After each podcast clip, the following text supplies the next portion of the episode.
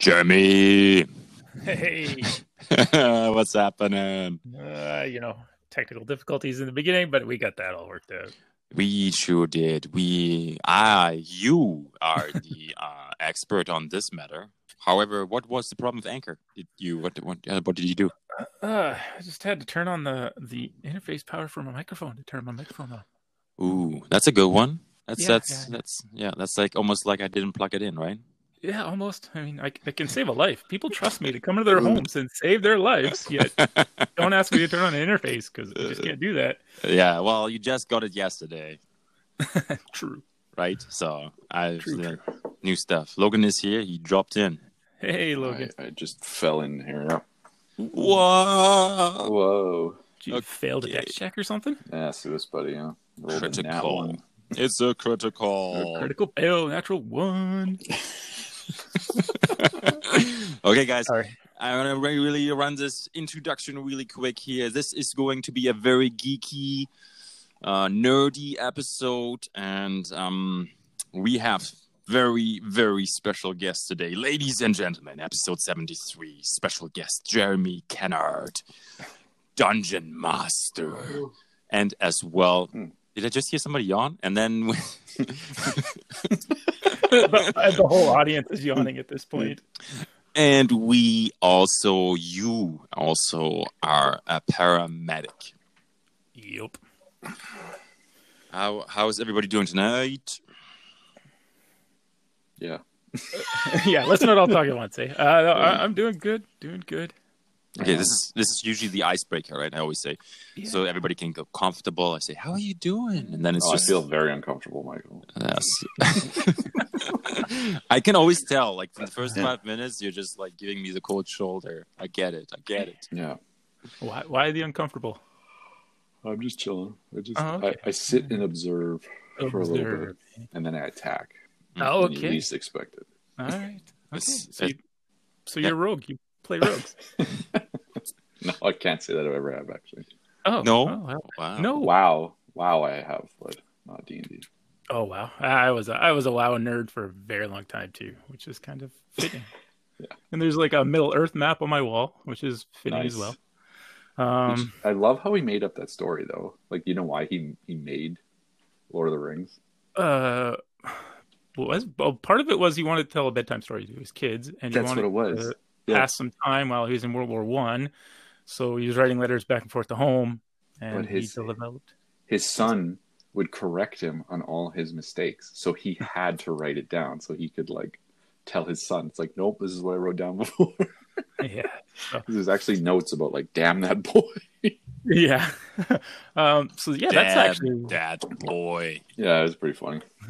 that's actually how I got my start in D and D. Truly, um, Oh yeah, my dad read me The Hobbit as Oh. my bedtime story. Yeah. and then when I was able to read it myself at like eight, I read it at 8 I Mhm. read The Lord of the Rings at eleven. Ooh. Um, uh, I guess around like thirteen or fourteen, I played a box Dungeons and Dragons game. It was just Cool. horrible cardboard cutouts. I can't remember the name of it now.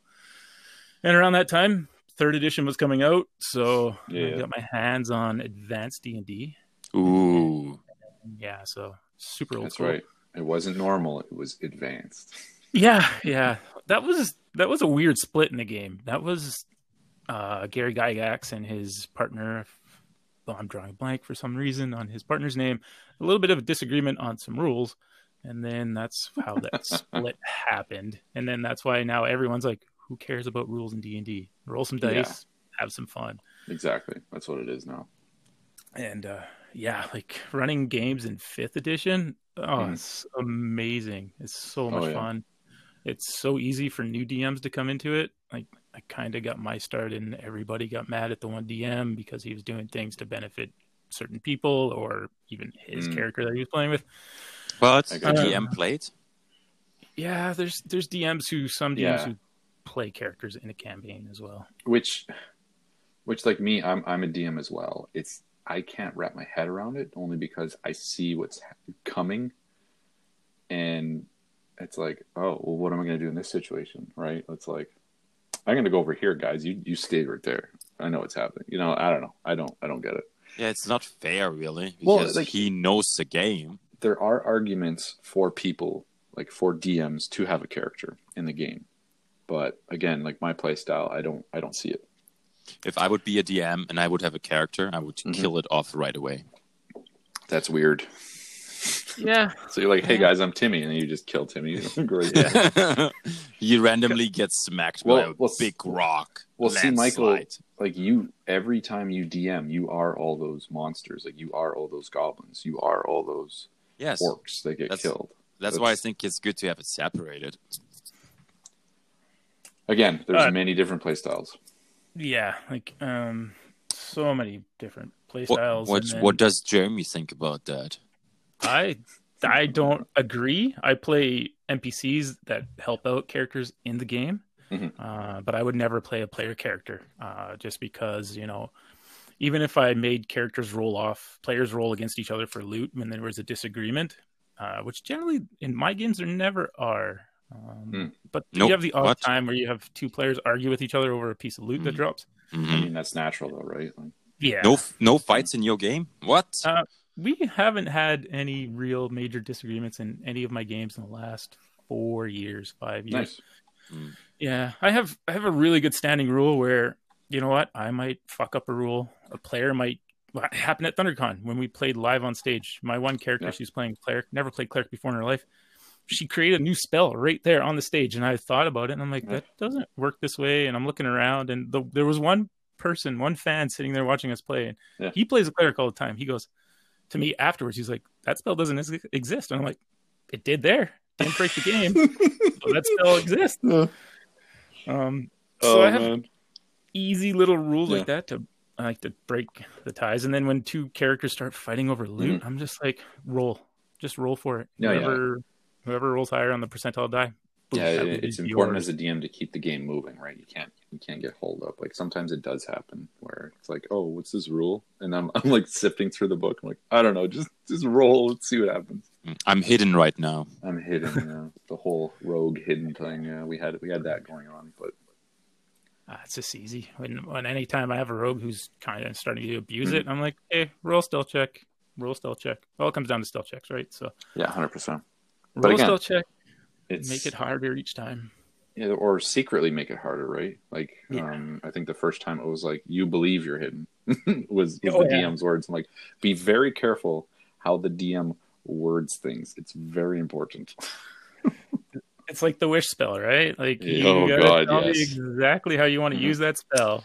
Yeah. And even then, I could still twist a word or two. Well, that's what it is. It's like the monkey's paw, right? It's like, Yeah. I wish for this. Oh, you get it and more. Um, so yeah, like there's a you just I've run that golden standard of rules are there, Mhm. um, but we'll adjust them to our game. Uh, it's a little more important, I guess, when you running games for Wizards in Adventures League and stuff like that, which I've never had the opportunity to do yet. Um, if it happens, it happens. If it doesn't, it doesn't. But there, I think you have to be a little more stringent because you know it's you're playing their game for sure. You're using their intellectual property to run their game, and they want it run. So if you wouldn't, way. mi- if you wouldn't mind explain what those are, because Michael's not familiar with what you're talking about. Yeah. Oh. Could you just could you Jeremy? Could you only explain this to me, please? No, no, no. It's it's again. I just recently learned what this was. What this Yeah, I whole have no things with D and D is, and I'm like, what? So basically, since they started merging, I think Magic the Gathering, uh, their uh, intellectual property, Magic the Gathering, the trading card game that's been crazy popular since what ninety five or ninety six. It's almost like ever. Yeah, like I, I, I can't even remember how long ago I started playing. I, I don't even try to play competitively or anything anymore. Uh, but basically, when they when it took off and they realized, hey, we can monetize this and make a bunch more money if we bring this into D and D. So basically, what you do is you volunteer at your local game store. Uh, I'm pretty sure they run. Yeah, Thunder Games runs Adventures League in, in Thunder Bay now. So Mm. you go to you go to Thunder Games and you sit down and you play D and D. And but in Adventures League, you generate points at the end of every session, at the end of every, every campaign, and and eventually, uh, you know, your game.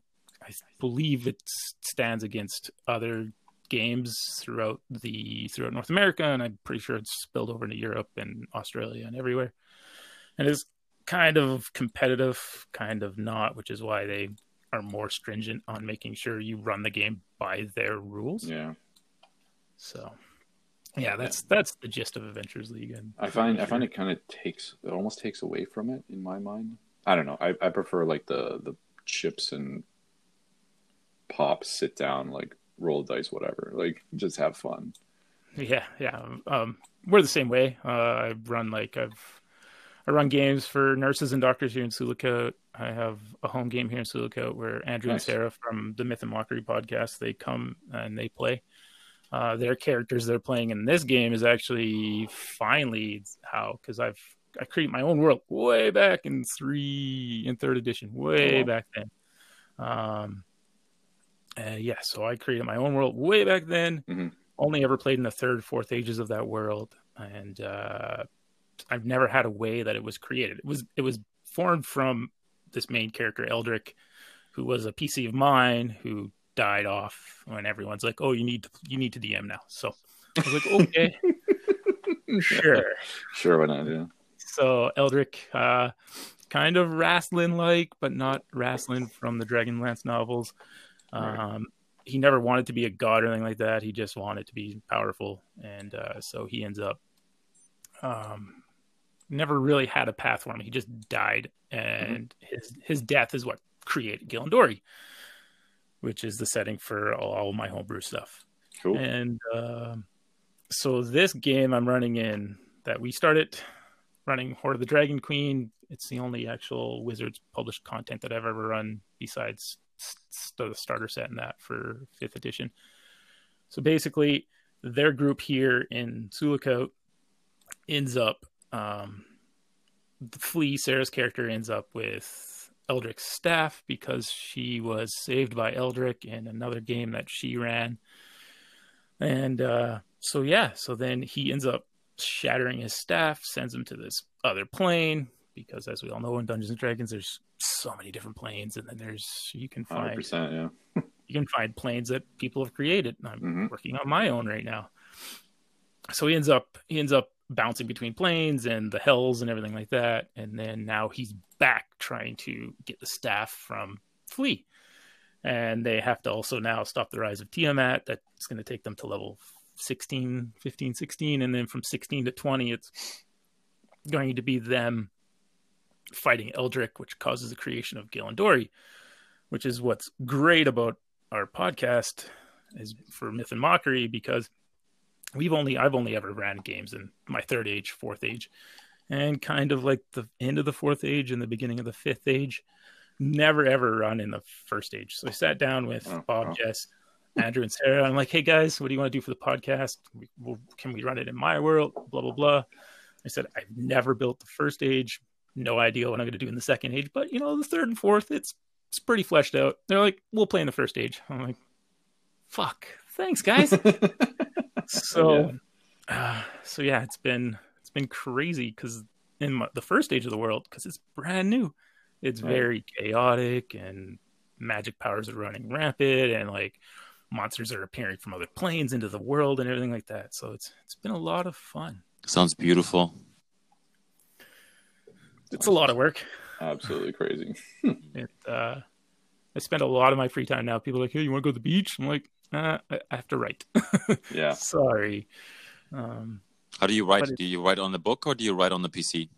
uh, I both. I have a great big whiteboard uh, at work when I'm sitting in my little office because we have a crew office off our crew room. Go in there, close the door. Pager doesn't go off. I'm one wall is full of post-its. Uh, as ideas just pop in my head, write it down on a post-it, slap it on the wall.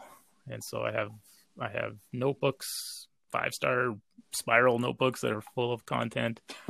I put it all together. Um, my Google Drive, it's all full of Dungeons and Dragons stuff. I'm such a nerd when it comes to Dungeons and Dragons. That's Right, awesome. It's, it's that spark, right? It's a, you're you're creating something that hasn't existed before. So it's like you're torn between I'm creating something, but there has to be it's almost like a logical step to it. Like, well, how did it form? What are the steps? Who was there? well, why did this happen? And then you're like sitting there going, it's like, well, then how will the players react? Are the players even going to care? Like, it's, all these things run through your head, right? Like, Yeah. And the worst part is, I think, uh, and and it's probably Michael's probably one of those prime players from just the last couple of days of converse, conversing back and forth, and the fact that What? you you'll build like seven or eight different paths, and Michael he's going to take the eleventh or the Yeah. twelfth. He's just going to go off, and and it Yeah. and that's so much fun. I ask my DM all the time, can I go through this wall? And he says no. so I don't know. Gaseous form, a small enough crack, you could probably get through that wall. The, the other day, I sneaked and I fell on I fell on my face, and in the middle of a loud boom because I didn't take my armor off. Because because Logan told me it takes an hour to take it off, and Which then is- we which found out it only takes 10 minutes. which so, is you know. not true. We checked the book, and then the Mhm. gigantic snake comes and wants to eat me. And I don't know that's my companion, but she just transformed into a snake. And my name is Socks, and she carries me away, and I don't move because I think maybe she won't eat me. uh, you know, at the time, the DM ruled it takes an hour for you to take your armor off, even Yeah, though you know. I was like, whatever. But then, and then I rolled. It was still bad. But then he's like, "Don't you have to roll two? I'm like, "No, I'm magic." I'm like, from DM now does on, not roll with disadvantage right now. it's it's all I'm going to say from now on. It's just like, no, magic. Magic. How do you handle a player that's challenging the DM in maybe a way of rules? Um, we generally I side on the player side, uh, as long as it's not going to break the game. If it's going to break the game, then I think about it, and if I can't make a definitive answer, we both open up whichever book it is, we find it, and then we read it, and then we Mhm. have a conversation about it. I try to limit that in my games to like five minutes tops because your other players of the game are going to get really bored. hmm That's a good point. Yeah. I get I that all. I get that all the time. I sit there and Logan argues with the DM. I don't. Uh, oh, sorry, Pete. right? No name drops here. No, no. no. That's. But again, it's no. Again, it's interesting because again, we've I've had that experience too. It's like, no, this is how I rule it, and the player's like, well, what about this? I'm like, well, for right now, we're doing this, and they're like, oh, okay, we'll come back Yeah. to that, but this is how we're doing it. Yeah, and usually it comes up in combat. Most players Yeah. are most concerned during combat. And I like to side on the side of the players because every DM behind the DM screen, you can change everything on the fly. So, Or feel like- unbeknownst to the players, even. yeah, I mean, oh, that secret's out there. I mean, Mercer, Colville, all those guys, they put it out mm-hmm. there. Like anyone who follows all those YouTube channels, they know Yeah. that we're pretty sneaky behind that screen. I I've never fudged a hit roll, like a roll to hit. Unless it's level ones, and then yeah, Yeah. you don't I've- want to kill a level one. Well, yeah. Like I almost had a whole party. The first hour into the game, it was almost a TKP. That was my entire fourth edition Yeah. experience. You know what? I've never I've never touched fourth edition only because it was like, oh, you use cards, and it just I don't know, just it didn't look like my D and D. no, uh, yeah, you used cards, you used tables, and Mm-hmm. like, you know, you could have a level. I had, I said, I, I read it through, ran it, TPK'd level ones. Shit. Hope you're having fun. not a fan of killing players to begin with, and now No. I just killed the whole party. Okay, well, yeah. here we go again. Sorry, Yeah. guys. I'm gonna make you guys a bunch of level fours because I have time, and and then we're gonna try this again. Mm, Same party of goblins, Yeah. same things. um, They beers, all died again. be- be- beers on me. Yeah, He yeah, says. Yeah. "Yeah, I'm buying pizza and wings tonight, guys, because you're underage, and can't drink. So yeah, um, That's even worse. Yeah. yeah, yeah. Hope, I'm you, the hope you enjoy this game. Yeah. And I It was my little cousin, and hmm and thankfully she still loves Dungeons and Dragons now. She's uh, grown up to enjoy the game still, loves fifth edition. Every time I'm in Thunder Bay, I have to run a game for her. Nice. Um, and then introducing a lot of her friends now to the game who've had some DMs who are like, no, this is my rule, blah, blah, blah. I'm like, no, no, sorry, sorry. I'm, Yeah. I'm sure that's the way you run your games. your players aren't having fun if they're coming to another DM and complaining about you. Well, like I've like I've played other systems too, and I've talked to other people about the systems, and it's like, oh, well, I tried that system and I didn't like it. I'm like, well, why didn't you like it? Well, the DM did this and he did that. And I'm like, oh, so your DM wasn't good? It wasn't the system. It wasn't the the game. It was the DM. like, yeah, it's yeah. very let's very it. Critical, run it. right? So it, it takes a very I don't want to say I don't want to say good, but it, it, you have to be you have to know the rules, but you also have to have that where you don't just know the rules say I wipe you off the face of the earth. Like it's like you have to enjoy the game. You have to have a good storytelling. You have to explain to the players. Like I love the rule where it's like, oh, the player comes up with the most zany, craziest thing that they could think of, and you're like, you can try. You can definitely try. Roll that dice and see what happens, rather than just saying no. If you if you just say no all the time and don't allow them to try, it it, it it hinders the creativity of this of the players and what they're trying to do. Yeah, I like I like to let my players do everything and everything they anything they want. Like, like there, there there is a limitation, like Michael's saying. Well, I want to go through the wall. It's like it's it's a solid four foot wall. like I, I do say you can try, it- well, again, right? Yeah, and then I, I always say it with like this tone of voice where like, okay, really, you really want to go through that wall? Just think about it for about again- two minutes. and again, yeah, as a DM, you're trying to throw him a bone too, right? It's like, okay, man, like, are you sure? I, I actually learned that. Like I have this method. Like, oh, you want to try to run through that wall, Michael? Sure, go ahead. I'll come right back to you. I want you to think about running through that wall, and then I'll go around the table and see what the other players want to do. yeah, yeah, yeah. It's not really calling the player out while you're calling the player out. Yeah. So it just lets them really sit there and go, yeah, if I was to really try that to do that in real life, I'd probably knock myself out. And then. I've had I've had players completely sold on it. I'm like, how do you want to do it? Well, Yeah. I think I'll run at that wall because I don't think that wall is real. Go ahead. So they run and they knock themselves out Yeah. or they knock themselves on their ass. And I'm like, okay, you're taking some damage now because you were Yeah. dumb enough to run into that wall. yeah.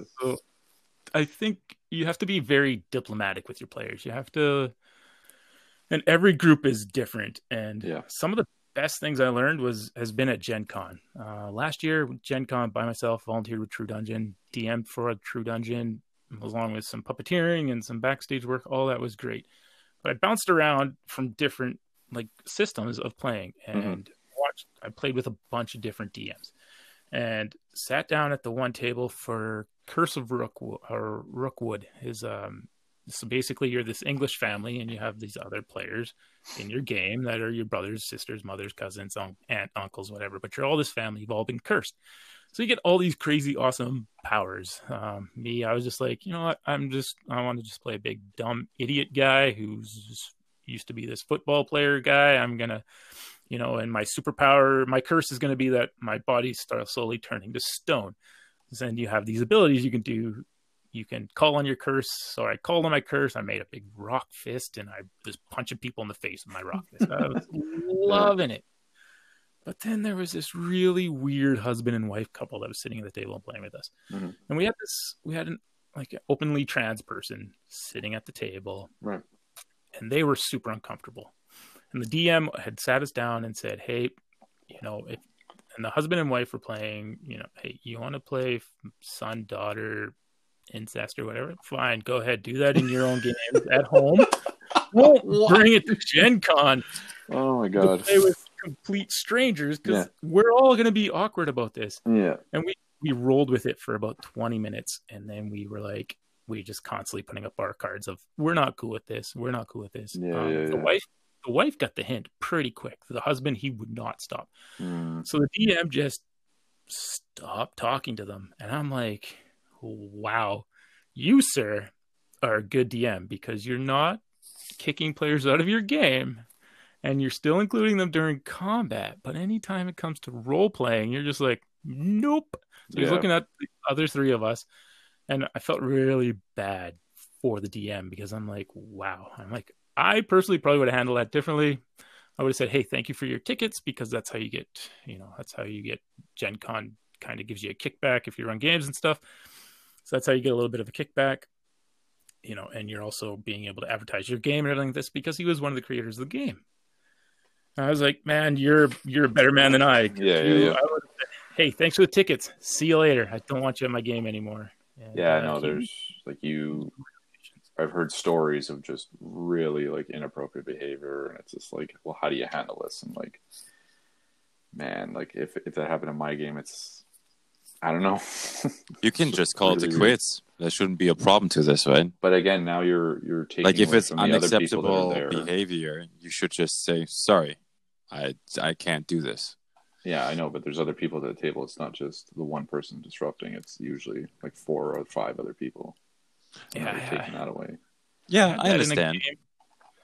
I have It, a husband is a and wife friend. balance. yeah. it- it's a super balance. And I have a husband and wife friend, and she is more. She's a power gamer. She just wants to go from goal to goal to goal to goal. Right, right. And D and D, when it comes to the role play aspect and everything like that, she doesn't have a lot of fun. Gotcha. Uh, so I'm running a game for them, and there is six other people at the table. Mm, yeah. There's those two, five other players. Uh, we're running through Lost Mines of Phandelver, and they rescue the person. They're supposed to. He gives them some information, and I felt really bad for my one friend who has to DM all the games for everyone. He never gets a really chance to play a player. Uh, he was playing a Halfling Bard, having a lot of fun, and forget him to come out of his shell and play a bard and be like singing songs and doing all the cool things that Yeah. you see the rogues people who play rogues do on YouTube and stuff. For him to do that, I was like, "Yeah, Curtis, you're a rock star. Go, buddy!" and uh, Yeah. and then right in the middle of that con- conversing from the NPC to give them information, she's just like, "Can we just go now?" And I'm just like, Mm, "Wow!" Like, and she literally she hit the table, she yelled. I was just like, "Okay, then we'll just continue on." And I was just like, "Man, I so kind of want to get up from the table right now and Yeah. walk away." I'm like, "I've got I'm doing this as a birthday present for your husband." Um, I mean, and I want to do this, but to take a breath and realize that hey, you're going to continue this campaign, even though it only takes you to level five. You're going to continue this game, you don't want to piss off the DM because all of a sudden, you know, there might be a, a rogue specific drop that drops, might not drop. yeah. And I'm not vindictive like that. I'll drop it and be like, "Yeah, here you go. Your your loot has dropped. You can have your your shiny dagger or your shiny, shiny rapier or whatever weapon you want to use." But just take What- some time. Why do you res- why do you think DM. people why do you think people lose it? Why do you think people have sometimes there's this odd person that just like doesn't care about the other players or the game in itself? Is that because they're just so focused on themselves? Is that usually why? It's, it's it's it's a game to some people. Like they they win, they want to win, or they want to. So it's competitive? So, to some people. Yeah, but then Yeah. you, should play the competitive league, right? You should like I know in Dryden they don't have an adventurers league. Mm. Uh, they have a, a, a gentleman in in in Dryden who runs it for Wizards, but he is he's been playing since Dungeons and Dragons existed. Uh, he's created some content for Wizards, and he's very close with some people at Wizards, and and for the most part, he's pretty good. Um, but he also is like made some really weird rulings and stuff that I just never understood. And uh, so, like, they used to play with him a lot, and his games was a lot of that. It was goal driven. You're going to go from point A to point B. There's not a lot of RP. You're going to kill something, Mm. and then it's going to keep going. So I think a lot of it is that's what she's used to, and now D and D is a lot of us drama nerds and stuff that have like really moved into it, uh, and that's that's another how reason why I started playing D and D. My drama class teacher, she's and my drama club Mhm. like teacher, she was just like, "You should play Dungeons and Dragons. You will love it." Um, so when you, we have most of my groups are comprised of not. There's not a lot of power gamers, and there's not a lot of I want to go to point A to point B.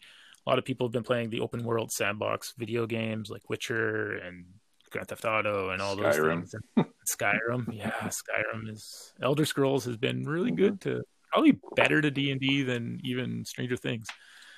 Um, so we have a lot. I, I'm finding our D and D community is a lot more of players like that, and then the old school players who like the dungeon crawls. Well, you, you can still go play, you know, Mad Mage, Mad Mage under the mount, un, under the mountain, and all of those ones. Well, yeah, like like well, we just had our first dungeon crawl, like I my first dungeon crawl at least, and it was like a slog, just a slog where we almost died. And we're like, oh my god, this is a dungeon crawl. Get me out of here. And- some some players live for it though. Mm. It like I was again. I, like I, I play a cleric right now, and I'm like I'm heals, and it's just like I can't heal myself fast enough. I can't help you guys. I'm gonna die. Uh, would your DM let you use well use beacon on yourself, right? Would he let you splash heal off yourself? Of your... Mm, I don't know. I, that never came up really. Okay, because that could be an option to be like a, a healing battery, right? Okay, yeah, I'm just gotcha. gonna on myself. It's just gonna spill over, hit anyone that's close enough. And with beacon, you know, max hit points go to everyone, right? So There you go, Logan. Well, I'm not. I'm a. I'm a war cleric. I'm not a super Yeah. healer. Yeah, but you Yeah. you you're very close to your um entity, your god in your game. It's different. Okay. There's there's different Yeah. healers and different healing and yeah, uh, like life clerics. Yeah, they're no one's insane. dying ever. yeah. Once once you get level eight with a life cleric, no one's dying. Mm, Never ever. I, I'm using this character that I had from another campaign that just kind of fizzled, and I want to see him. Well, I am seeing him go on to do things that he wasn't able to in the previous campaign. So I just kind of went with it. Yeah, isn't that the wonderful thing about D and D? Oh, I never really got to play this character very much. I'm just gonna bring it back. Yeah, he's he's here now. Yeah. but that that's the thing too. Like people spend hours. Like myself, I spend hours on my character sheet, on my on my backstory, on my like origin or whatever. Like that's super fun in my mind. Just starting a character. which is what really sucks when you come when you as a DM. Once characters get to level four, Yeah. okay, you guys, players, you know your characters. Uh, you're attached to your characters, and if they die, I'm sorry. Yeah. It's a part of the game. It hurts. Um, I've literally, you know, I'm a grown man, 40 years old. Uh, my daughter was born. I cried that day Yeah, yeah. my fire chief and paramedic coordinator of five years. He passed away of cancer a year ago now, and uh, I cried for about a week there. And then pretty much the only other times I cried was uh, during Dungeons and Dragons when I've accidentally killed a player or or, or killed a player because it happened. yeah. Someone on the weekend, she almost got eaten, her brain eaten by a mind flayer. Yeah, yeah. And I felt really bad because she has this little pet squirrel named Chompy, and I'm like, what's Chompy gonna do without Morla now? Not chompy. She's gonna be lost. I hope Flea or someone remembers about Chompy because, um, but yeah, and then being able to run a game where we're recording ourselves and putting it out there, that's been that's been crazy. hmm I've been more. I've been, I'm probably more attached to this campaign that Jess, Bob, Andrew, and Sarah and I are are playing because so many people have reached out and like, oh, I love this character. Oh, I love that character. Oh, I love this character. oh my god, you made an NPC with Yeah. mithril arms and his horns are sheathed in mithril too. I'm like, yeah, man, Bar, he's badass. Um, just getting that community feedback and having people from California reach out to us and say, "Hey, we found your podcast on Facebook and we we love it." That's awesome. Uh, So, like that has probably been my favorite campaign next to the one that we're playing out here in Sioux Lookout right now, just friends. Um, that I've ever done. It's just it's crazy. Mhm.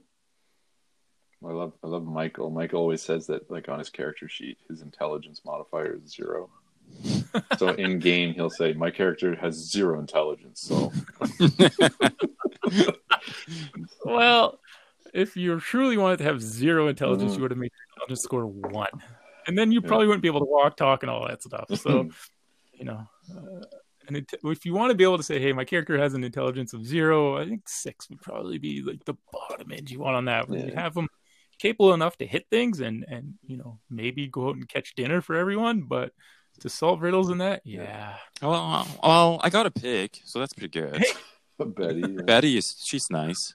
That was it was a running gag where I was I was kind of a I don't know how to say this, but I was kind of annoyed at how slow the game was kind of progressing, and my character's kind of I based him off of um, Macho Man Randy Savage, Nice. and he's he's just if he gets bored, he just goes ridiculous. So he went to a farm because he was bored, and the farmer had a pig, and I was like, "Look at that pig!" And it just I made it like bigger and bigger and bigger, and I'm like, "Oh, the pig needs a hat. I'm gonna buy a hat." So I got a straw hat off the farmer, just Yeah. dolled him up, and we should start a circus with this pig. No, no, no. It was a right for Rikis. oh yes, that's right. And then We it kept getting bigger and bigger. It's stupider, Oh my god, that, and it like reminds, derailed derailed the whole thing. that reminds me like uh, husband and wife pair here in Sioux Lookout. They're Mhm. really good friends. I wanted to play D and D forever. She wanted to play more than him because his ADD and stuff. You know, he played World of Oh, Warcraft.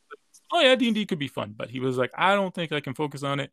And you know, doing math is hard. I'm like, no, Ryan, this is easy math. This is not Math. new math. This is old math. Yeah. This is easy math. He's like, okay. So went over, created some characters. Um, they both playing gnomes, so the campaign got called the Gnome Campaign. Mhm. It's a chaotic, neutral, chaotic evil kind of group. Oh man, yeah. And so you have Andrew who plays he, he plays Gray in Myth and Mockery. He plays Brogar in another game, and he just plays a bunch of different characters in a bunch of different games that we play. So him and then my buddy Terrence, who plays a couple characters in another just home games, they decide. Uh, Ryan runs in, his little barbarian gnome running around with his gigantic two-handed axe, and then Andrew's like, I don't think gnomes can do that. I'm like, ah, he's got a strength of 18. He wants a two-handed axe. It's his. He can have a two-handed great axe. Let him run around. Have fun. Yeah. So they and and his wife plays a druid, and she enjoys eating psychedelic mushrooms and doing all this tea stuff, crazy teas and everything like Yeah, that. yeah, yeah. Ryan should be a bard, decides not to be a bard every single time. I give him a charisma check. I'm Yeah. like, yeah, he's gonna fail. Progressively made them harder. Yeah, he's gonna fail. No, he passes every single one. so one night he's highly intoxicated in the in the tavern. Mhm. The tavern keep for some reason lets him run into the back, grab pots and pans. He's his own one man band. This barbarian gnome with a giant two handed axe just banging out on the pots and pans and everyone loved it because I kept rolling for all the patrons at the end, and they all liked it. So he ended up making like five gold or something that night. So they go wandering off to find this dwarven wizard who's supposed to send them on a quest for something or other, and he's a herbalist and stuff like that.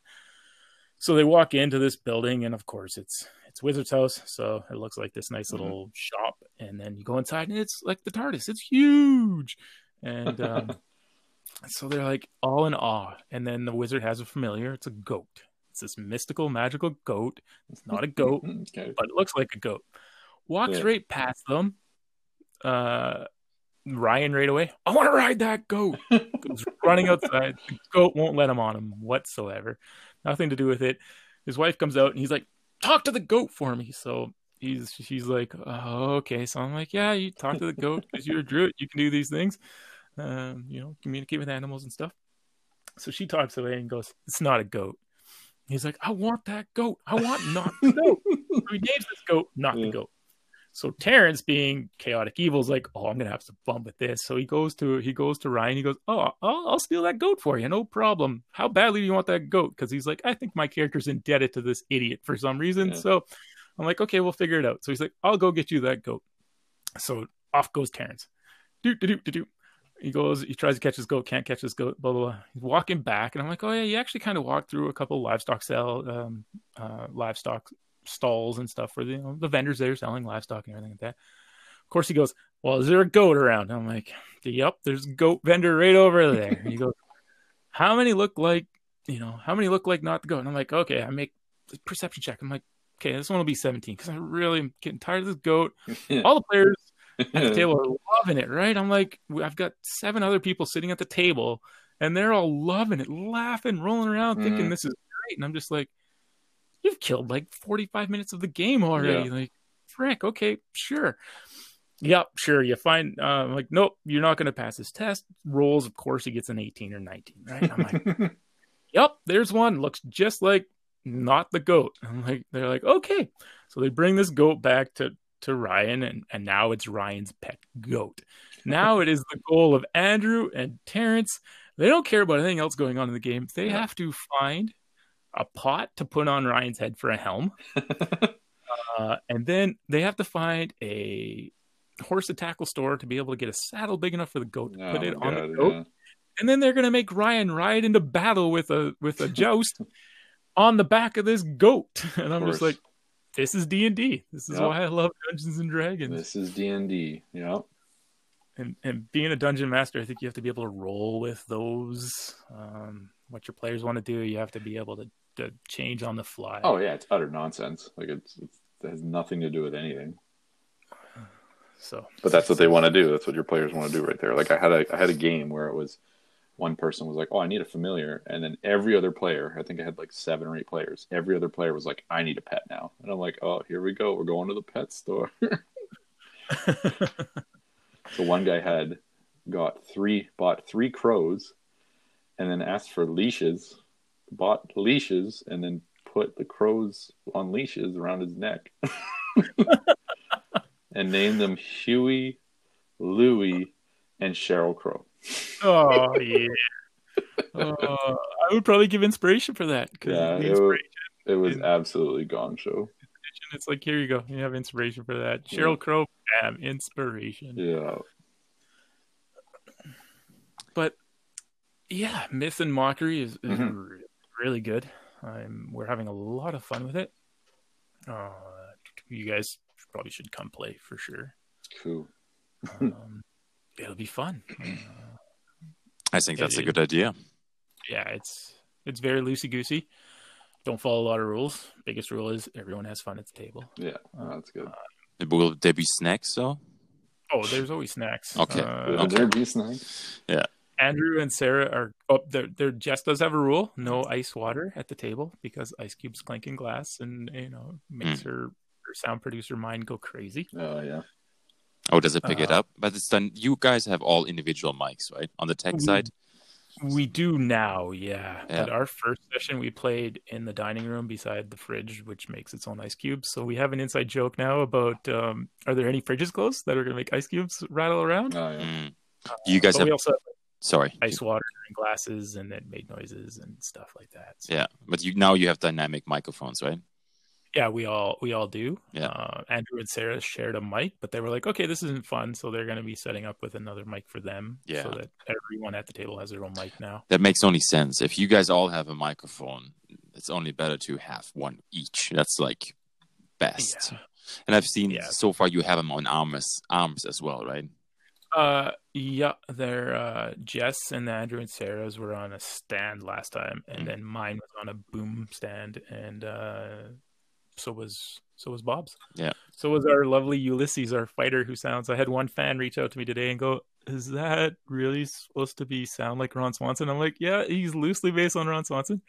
So I was like, Bob usually plays bards and charismatic individuals and everything like that. If you guys know Bob at all, you know him to be a very outgoing, charismatic person. So for him, he's like, I'm just, I don't want to play that right now. I think I'll play a fighter. and do you mind if I base it on Ron Swanson? Not at all. So now, like, breakfasts for him consist of all the meats and like that. yeah. It's kind of fun to put that one out there for him. Like, Yeah. hey, uh, yeah, have a turkey leg, sure. And it was like Timmy, my little twelve-year-old innkeep who's lost his parents, maybe, um, is, runs this inn, the salty dog, with his his his grandma, and uh, his grandma made sure that Ulysses got all the meats the one morning, all the meats, all the eggs, and uh, yeah, it was it was pretty pretty funny. We had a lot of good moments. Um, my dad, who's in his seventies, listened to the podcast the other day when we were out picking blueberries, and I could hear like voices in the blueberry patch, and then I was like, "That's Jess's voice. That's, Oh, yeah. that's my voice." Dad, were you listening to the podcast? Or he's like, "Yep." So then even he's like, "Yeah, Lathander, that guy's pretty funny." Shows up and he, he's telling my mom afterwards about it. Right? He's like, "Yeah, it's really really funny." So this girl throwing everything out of her pack all over the campsite, trying to find her tea, and she can't find the tea, and then all of a sudden this guy appears when they're distracted by the tower disappearing, uh, appears by the the uh, fireplace. They turn around to the campfire, and there's this guy making tea. And she's like, "Oh, well, I was I was gonna make tea," and he's like, "Yeah, it's okay, I got it." And then uh, he's like offering around the tea, and Ulysses like, "I don't like tea. I don't like leaf water or whatever he says there, and um, I only like coffee." And uh, he goes, "Well, I didn't know that you wanted coffee. I might have brought some." And uh, I don't know. There's something that Sarah says in there, and Lathander's like, "Oh yeah, well this is your tea. I just picked it up off the ground over here." And she's like, oh, "Yeah, I knew I had tea," and I'm just like, "Wow." Um, This is So about next- tea. Yeah.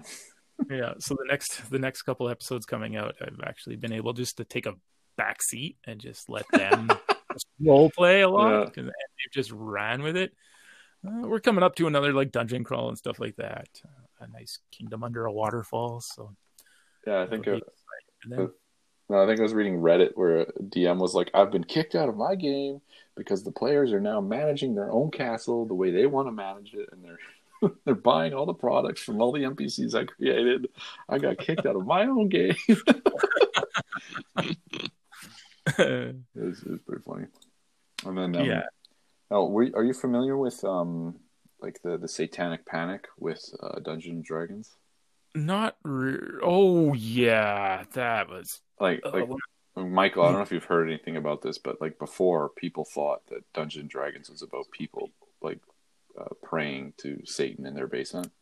Oh, I heard like it's bad for your kids, right? The, yeah. everybody said to their parents, "Look, "Don't let them play Dungeons and Dragons." Don't that the, yeah? The, oh, there was a it was a huge thing. Like it, people Oh, yeah. were, were terrified of it. Just and- before I started playing, yeah, it Like- was bad. Again, I I got I I think I started roughly around three point five, but then you you started hearing the jokes, like the the running gags about all the kids in the basement playing and they're worshiping Satan and summoning demons and it's just like it's pretend. It's all about fantasy. Yeah. I was just like, man. literally Lord of the Rings, guys. Yeah, the, the the real reason that really picked up to in the states was um, an underage girl was dating a a guy who was she wasn't she was 16, he was 18 or 19, Hmm. and he abused drugs and was like a petty criminal and all this kind of stuff. And her parents had found out about it and said, "Hey, I don't want you want you dating this guy anymore." So she got mad. She went to them, went to him, and I think she said, "I want, I want my parents. I don't, I don't, I hate my parents. I wish they were dead or something like that." Oh God. Yeah. So him and a buddy broke in, and because he knew that there was, you know, money and jewelry and stuff Mm. like that uh, to support his drug habit. So he broke in. He killed the mother, the father, and everything like that. He had her let him in, and then the Catholic extremists or whatever at the time was like caught wind that hey, this guy played Dungeons and Dragons once or twice in his his lifetime. So then, yeah, it was obviously the work of the devil. And I think his lawyer also tried to play it up that yeah, he was possessed by the devil who came through Dungeons and Yeah, Dragons. and- Dungeons and Dragons. Yeah. Oh boy. so that was uh that was one of the big kick like the one of the biggest sparks that started that wildfire wildfire. Yeah. Like, like to me God. now, I just see it as this this kind of this really. Again, you got to have the right DM, but it's it's a good social aspect for kids. Uh, any anyone really who just wants to go out and have a good time or experiment with different types of characters. Like like for me, I've always played the. Uh, I call it the bazooka. Like you're right, you, you got the highest strength, and you go in there and then you hit a couple heads, and you're done, and then you just sit on the sidelines. But recently, within the last year or two, I've been more role playing. I've been more sticking to my character. Or like, no, this is the way my character would do it, so that's what I'm doing. Rather than, no, I'm just the gun. I'm back here. And I think that that brings a lot of people out of their shells and allows them to grow socially a little bit. The way I Ah, see it. Oh, it helped me. Yeah. I, I'm I'm a I'm a true natural introvert. hmm You know, like even tonight, I'm like in our D and D group, and I'm just like like with Bob and Jess and Andrew and Sarah. I'm in our Facebook group, and I'm like, yeah, I'm kind of really nervous. And she's like, yeah, it's just a chat. I'm like, oh, I know that, but my introvert self eh, is not going to be able to deal with that. Um, D and D uh, really helped me come out of that shell, and then when everyone's like, you know, you're writing all the time, and and when you play these characters on stage in front of people, you know, you're very extroverted introvert. And they're like, "You are amazing at that," and then you just kind of shut down. I'm like, "Yeah, because it takes a lot out of me." Yeah. So they were like, "So yeah, teachers saw it, guided, guidance counselors saw it, like he's and he was my coach for basketball, volleyball, and stuff like that. He's just like, you know what, you got to stick with drama club. You got to because you know you're you're you're and I this is going to sound horrible, but you're you're a white kid from northwestern Ontario who plays basketball. You're not going anywhere with basketball. You got to learn how to talk to people. Yeah, yeah, I got you. And uh, so I was like, yeah, okay. So I had influence, and then my parents were like, hey, yeah, Dungeons and Dragons. If you want to play that game, go ahead. They weren't worried about it either and that really helped me be able to come out of my shell feel comfortable talking to people being able to you know go out on my own in the world and and be myself. Whereas before that i was like i'm scared. I'm scared of Mm. interacting with people. Um but yeah dungeons and dragons role-playing games really blew that out of the water. And then i used to do text-based role play on websites like what was it? The red dragon inn. It was this Oh, really? way back on Netscape, you would walk in there and you'd have your character and you would just RP. Uh, so it was just basically acting on the internet. So, and then there was like ICQ days, and there was some, you know, D and D going on in ICQ before Discord and all that kind of stuff, and IRC. I was able to find D and D games there, so I was started to play. But yeah, get me playing Roll Twenty right now. I can't. I can't. Yeah. I try try so hard to play roll 20 i just can't do it I just can't i i can play as a player to dm in roll 20 it's nothing it's roll 20 it's it's my dm brain like i have to have everything maps and everything right out there and i can have all that stuff open on another screen but when it comes to like I, my prep time goes it's doubled and i Yeah. think that's where i'm losing my enjoyment in it so No, I got you. Yeah, like for me, I need to be there. I need to touch it. I need to see it. I need to see the people's faces. That's what I need. Because we, we, me and Michael, we have done roll twenty, and it and it was good. But again, I, I like the social dynamic where it's like, okay, I can pick up on what if they're going to say something, or you can interject politely, mm-hmm. rather than having everyone kind of mishmashing on the call, like during it. yeah Yeah, it wasn't the same. No, it, It- again, it was good because of what's Exactly. going on right now. I'm not, I'm not bashing it, but again, I No, prefer. I had fun. Like Yeah. it was nice when we when we canceled our or uh, paused the Us by the Giant D and D. We we played uh, three, four, five games on there, and it actually, you know, it was nice that we the group we could socialize through the interwebs and talk to each other and say, Mhm. "Hey, how are you doing? Are you still working? What's happening?" It's just like talking to people because you were just so isolated. Yeah. Let's let's do the sayings. Let's do the sayings. That's that's Yeah. probably a good idea. I think we'll jump into that. yeah. um Uh, Who wants to go first? not me Uh, you know, I'll go first because mine. You might have heard it. I don't know. Who knows? Um, so it's. Oh man, that guy seems out to lunch. That guy Um, seems out to lunch. Okay. Yeah, he seems out to lunch. Michael, you're familiar with this one? Yeah, he's not there. Well, it, it's he's not there. He's kind of strange. He's he's like you try and talk to him, and it's just like no recognition or whatever. So you just say, "Oh, he's probably out to lunch." Or you're out to lunch, even though he's right there. Yeah. Um, so this originated apparently in college campuses in the 1950s in the United States, and it was first printed in the 1955s. Apparently, uh, the imagery equates to physical absence of intellectual absence or mental vacuity, not being all there. You went out to lunch on a break and never came back. Nice. Yeah. Ja. Okay. My turn. Uh, mir fällt ein Stern vom Herzen. A stone falls from my heart. Which means Did I'm lose weight? I. it's a good one. Yeah. It means I am relieved. Okay. So it's like more mentally. You you lost Yeah. weight mentally. It's like that that ang- the gasp of anxiety or whatever. You can finally let go of that breath. I guess so. Like that tension you built up in Yeah. your chest. It's just it falls. The stone falls out. Uh, That actually makes more sense than most of the other ones. Okay, Jeremy. uh, everyone's heard mine um, because I, I always say make a long story short Yeah. to other people. That's a good one. Yeah. And it's just, you know, be brief. Uh, I said it even yesterday. Uh, Well, a little play on it was like, hey, walk and talk because we need to eat lunch and we haven't eaten lunch in like six hours. So I was like, I'm not gonna, I'm gonna be rude here, dude, but just walk and talk because there's someone who likes to talk a lot and give every little detail. And I'm like, yeah, that's cool. I want to go eat lunch because I haven't gotten eaten lunch and I got bit by a dog two hours ago. So let's go. There you go. I like that. There That's a good go. one. Um, on space news, real quick this week, we had the Starship. Uh, we had a hop, 150 meter hop, and it, it hopped successfully. It's stayed at elevation. The Starship prototype there by at, uh, in Texas with Yeah. SpaceX, and then it actually did land successfully too. Oh, I know you. Yeah, you couldn't see it all somewhere. It was very smoky, but it did land. They had a camera inside and had like landing gear all came out, and it's just boom, done, happened. And now they're already building Boom. this second stage on it. So Nice. it's it's good news. That's all I had.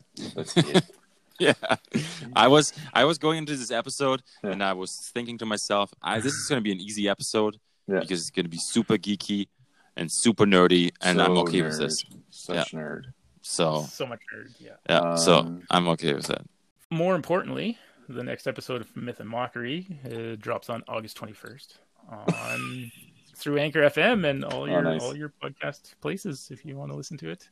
That's pretty amazing. We're all pumped. Yeah. We can't we can't wait to listen to that. The silliness and the shenanigans, Yeah. the myth and the mockeries. We'll So continue. Yeah, it took it took so long for us to find a name, That's a good name. but yeah, thanks guys. This was awesome. A lot, a lot of fun. okay, Um, yeah, I don't know. this sounds good. Logan, did you have anything else, or are you good? I have I have a couple things, but I can make them brief. Okay, let's go, Uh, Jeremy. Let's give Logan the opportunity to share his Take- knowledge. There's just more Take hours. There's just more no nerd time. stuff. Yeah. Um. So in New Hampshire, I'm not too sure if this is the UK or not, because for some reason they reference pounds. But anyways, in New Hampshire, they pass a law in preparation for flying cars. So the House Bill 1182 states that non-traditional motor vehicles have the freedom to use existing roads to drive around, preparing themselves for the possibility of flying cars. Mm. Um, so it's being nicknamed the Jetsons Bill, which is in reference to a 1960s car- cartoon called The Jetsons, which is like super futuristic. Which, I mean, Rosie the robot. Rosie the robot, yeah. The yeah. robot. hmm And the movie, I remember the movie, so because they had flying cars, and funny enough, they had to build houses on hydraulic lifts because the smog kept rising, so they have to always lift their houses up higher and higher. Didn't one episode have like a smog warning in it? Yeah, I think that and was then you watch the houses go that up. was a, I think it was in the movie because it Yeah, actually showed for the first time there was actually like people on, on the bottom of it, and the people were like Ah. coughing, and they're like, "Oh, I'll just raise my house," and it's like, "Oh man, this is such a like ultra rich thing or something." Um, but yeah, so they're they're doing this in preparation for them to exist. Now, when they exist, who knows? I mean, they've been saying it's at the 1940s or some odd about flying cars and stuff, or longer than that even. Um, they apparently there's a cloud. It's almost like a teardrop shaped cloud that appeared on reappeared, sorry, on Mars. Now, apparently, it does it every of its cycle. So it, it it forms every year during the season around the southern solstice, repeats 80 days or even more, following a rapid daily cycle. Um, but it's not caused by volcano activity. Hmm. And curiously enough, it only seems to form in the mornings. Okay, like morning dew. I get, yeah, I guess you can equate it like that, but it, it it's like a single cloud and it's very linear. And they are looking into that right now, which is interesting because I mean, it doesn't have any atmosphere. Mm. very very little, really. Yeah. Jeremy, if you could go to the bottom of the sea, you could bring a hamburger, you would live for a day there, happy, and then you would come back up by yourself. Or you could go to the moon. Where would you go and why? I'm going to the moon because Nice. I've always loved Star Wars and I've always loved Star Trek. Uh, more of a Star Wars than a Star Trek guy, but yeah, no, I'm going to the moon Cool. because then the moon means we're going further out into the world, and uh, we can only explore so far down to the deep, deep depths of the seas, right? So, Well, that we know of. yeah, this is true. No digging holes to Australia. of. That's it. No digging holes to Australia. So yeah, no, there's only going out. And We can only go so far until we're going to the other side. So yeah, I think the furthest we've been down is like eleven kilometers, I think, and that's not even scratching the surface or something. yeah, Oh, that's, No. that's a good pick. I like it. I'm going to the moon. Moon is Nice. a good place to be. hmm I was gonna sign up for SpaceX's what Mars one, the one way trip. that one way trip. Yeah, Yeah. I was like, oh, I'm good with this. hmm Well, you were a I'm good paramedic.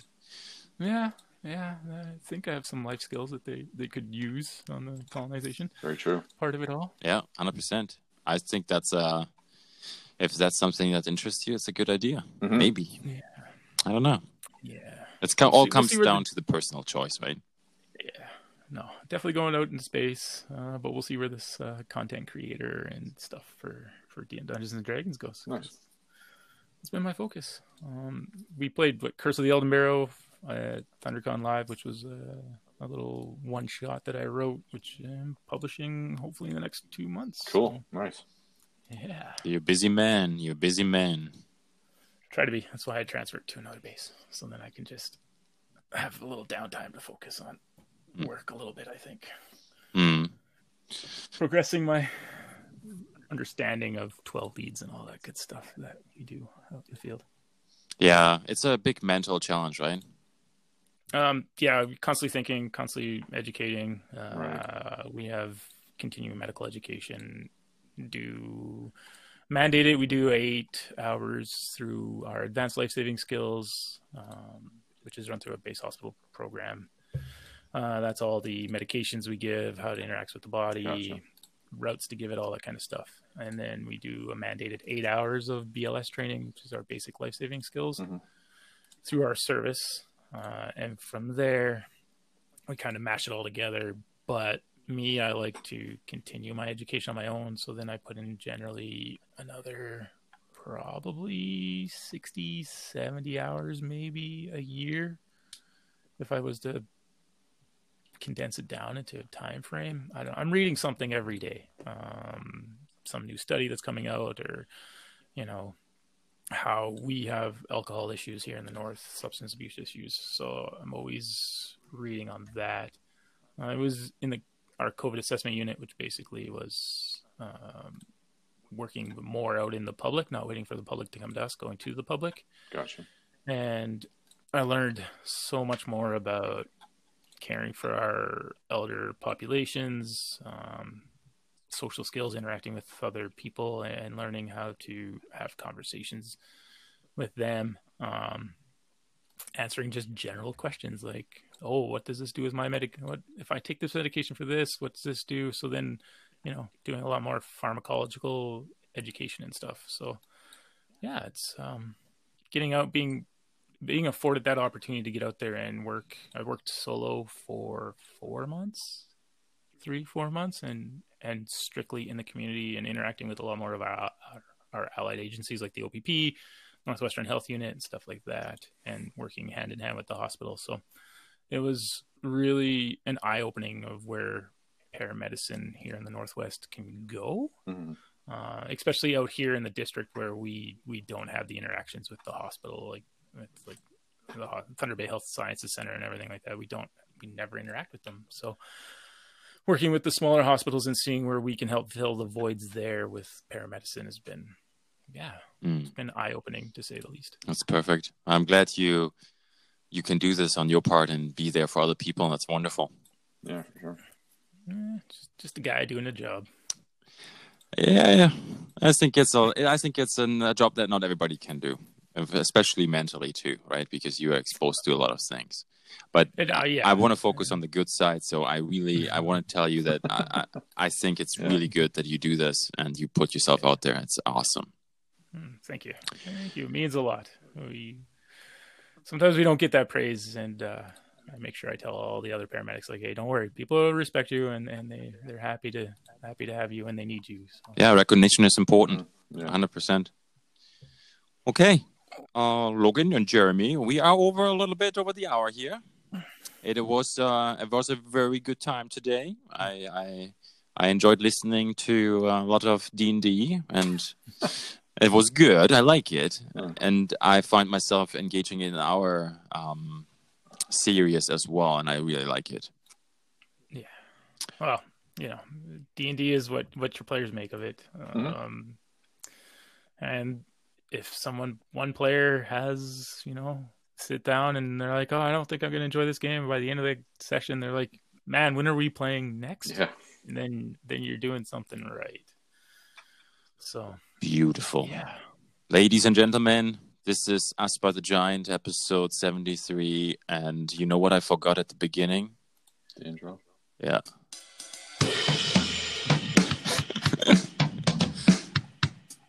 and we are out. I wish you all a good Ah. night, okay? thanks so much, guys. Yeah. Cheers, this is Jeremy. awesome. Thank you, Had a lot of fun. Okay, bye bye. Uh, Okay. we'll touch base with you guys when I'm in the city. Sounds good. good. Okay, All bye right, bye. Night. Bye.